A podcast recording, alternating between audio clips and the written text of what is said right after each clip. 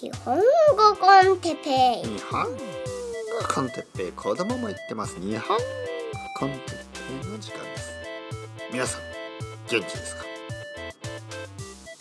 今日は気持ちがいいことについてはい皆さんこんばんは日本語コンテッペイの時間ですね今日も元気に元気に一日過ごしました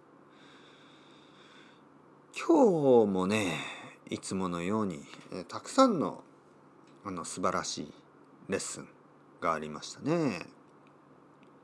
でその中であの一人の生徒さんとですねあのまあまああの本とか、えーテレビシリーズとか、まあ、そういう話をしてたんですね。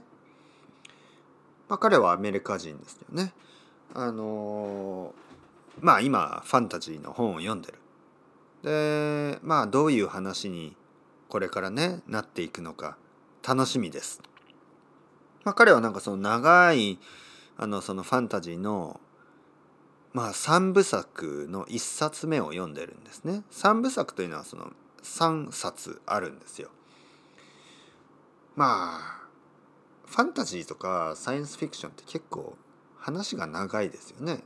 だから1冊で終わらないんですよね。1冊2冊3冊。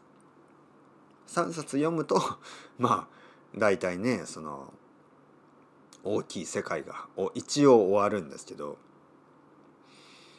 で今日彼と話していた時にそのまあハッピーエンドかバッドエンディングかの話になったんですよね。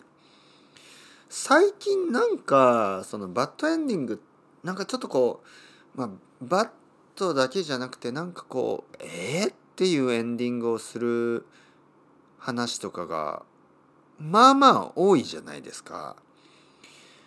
でまあ彼がねまあ実は僕は見てないんですけど例えば「ゲーム・オブ・ストローンズ」というねあの小説であってあとはテレビシリーズですよね小説はまだ続いてるんですねでもテレビシリーズはもう終わっててでその僕の生徒さんね彼がなんかこうテレビシリーズは最後の方でちょっとうーんという感じでしたね。ねまあまああのこれから見る人のためにあんまり言いたくないですよね。うーん、ね、うーんっていうのは分かる分かるでしょ？なんかあんまりいい終わり方じゃない感じでやっぱり今までずっとねその時間をかけてまあもちろんお金もかけてね、まあ、テレビシリーズを見るにはお金を払いますからね。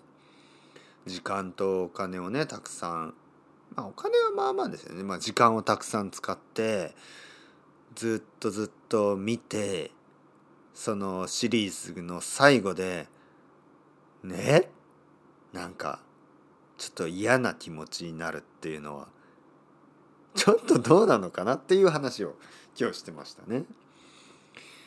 でまあ確かにそうだと思いますね。あのその確かにね僕が子供の時とかにあったたくさんの話は全部ハッピーエンドでもうそんなハッピーエンドはまあ面白くないですけどなんかこのバッドエンディングってその見ている人とか読んでいる人ねあのにとっていいことありますかね？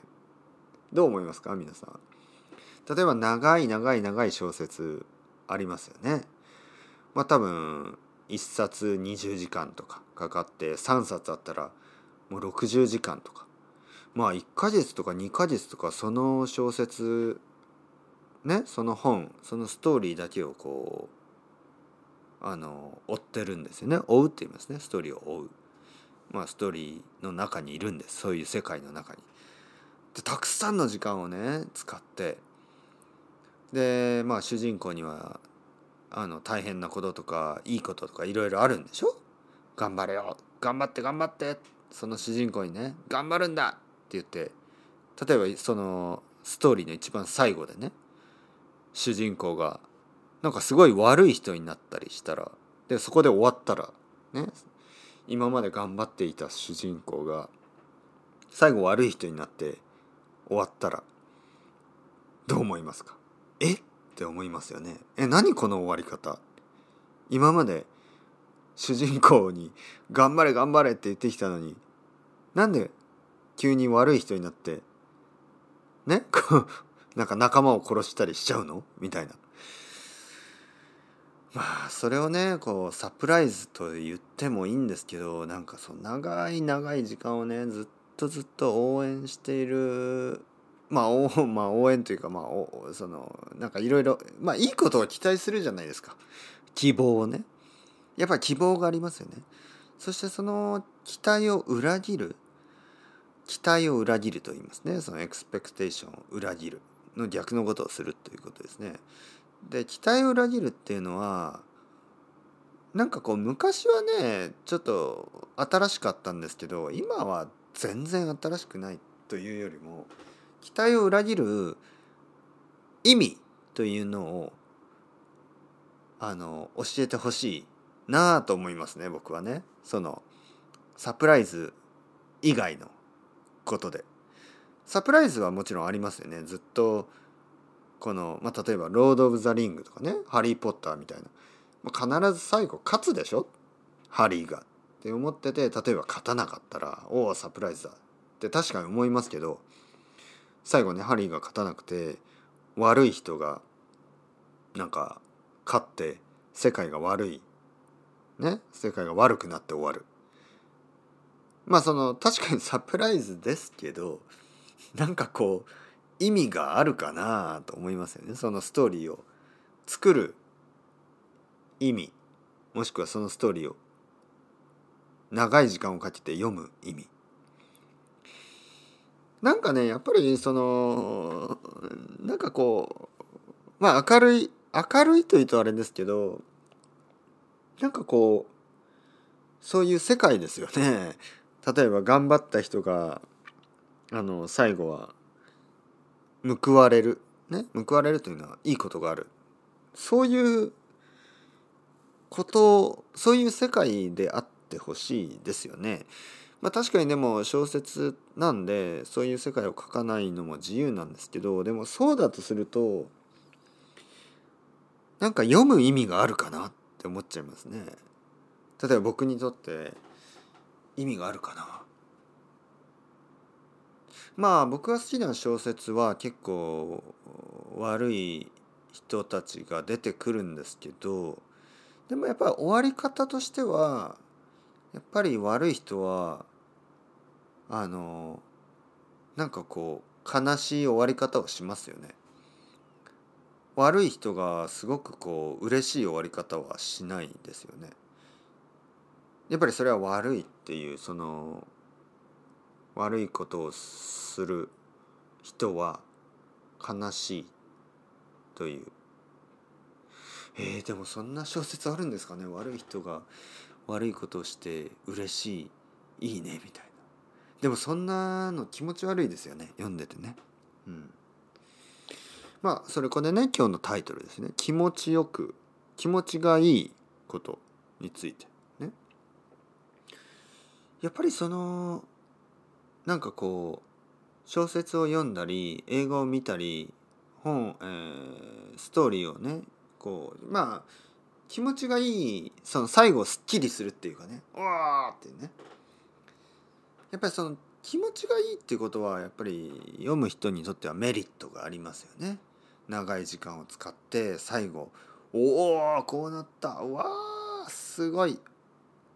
ね。なんかこうなんか大きいイベントが終わる時のその美しさ。気持ち悪い終わり方をされるとちょっと気持ち悪いですよね。で何のためにこれ読んでたのっていうふうに。でもやっぱこう気持ちがいい終わり方ってねそれがありますよね。確かに気持ちが悪い覚え終わり方の方がなんとなくサプライズなんですけどでもそれは意味があるかな皆さんどう思いますか？ね僕が言っていることわけわかんないですか？まあ、とにかくね僕が言ってるのはあのやっぱりね人間というのは我慢して我慢して我慢して最後にやっぱりこう気持ちがいい。ね。まあそれ今変なこと言ってるわけじゃないですからね。僕が言ってるのはあのマスローのねあるでしょその例えばあの瞬間的な気持ちよさね。例えばチョコレートを食べてあの気持ちがいい。まあ美味しい。とか砂糖砂糖なんてそうですよね。砂糖を食べて。美味しい。でそういうなんかすごくインスタントなねプレジャー。これはまあ実はインスタントなんでまあその後にねああ砂糖食べちゃったとかああチョコレートを食べ食べただけ。あんまりこうリウォードその報酬も大きくないんですよね。それに比べて例えば長い小説を読むとか、ね、長い話を読む途中なんか面倒くさいシーンとかもたくさんあるんですけど最後やっぱり読んだ時の充実感。充実感。ああ今まで読んだ。よかったこれでこのストーリーを読んでよかった。そして誤読感、ね、誤読感っていうのは 誤読感じゃない。ごめんなさい。大きい間違い。読語感ですね。読語感。読語感というのは読読む後語ね読語感。読んだ後の感じ。読んだ後の感覚。そう長い長い長い小説を読んだ後の感じ。あのあね？それが気持ちがいい。やっぱりそういうなんかこう長い例えば大変な例えばマラソンとかそうでしょ？長い時間走ってやっぱりその後気持ちがいいでしょ？だからその長い間頑張ってその後に得られるそのプレジャー気持ちがいいこういうのがやっぱり大事ですよね。日本語の勉強もね例えば1年間2年間皆さん勉強してるじゃないですか3年間4年間。でもねやっぱり長い時間をかけて得られるものそしてその時のその喜びそれはとても気持ちがいいことですよね。だからまあ今はねちょっとコロナウイルスで難しいかもしれないですけど今たくさん勉強して今度日本にね来た時にえ？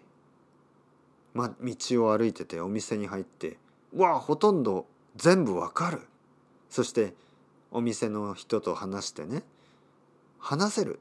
ああ哲平さん。よかったです。今まで勉強してて一緒に。っていうふうに思ってくれたらその時のこの気持ちがいい。ね。それを経験してくれたらとてもそれは僕は嬉しいことですね。だからまあいろいろな小説とかいろいろな長いファンタジーやサイエンスフィクションでバッドエンディング多いかもしれないですけど日本語の勉強には必ずグッドエンディングがありますからそれを信じてください、ね、それを信じて今日も勉強頑張ってください。それではまた皆さん。 Ciao ciao hasta luego。またねまたね。またね。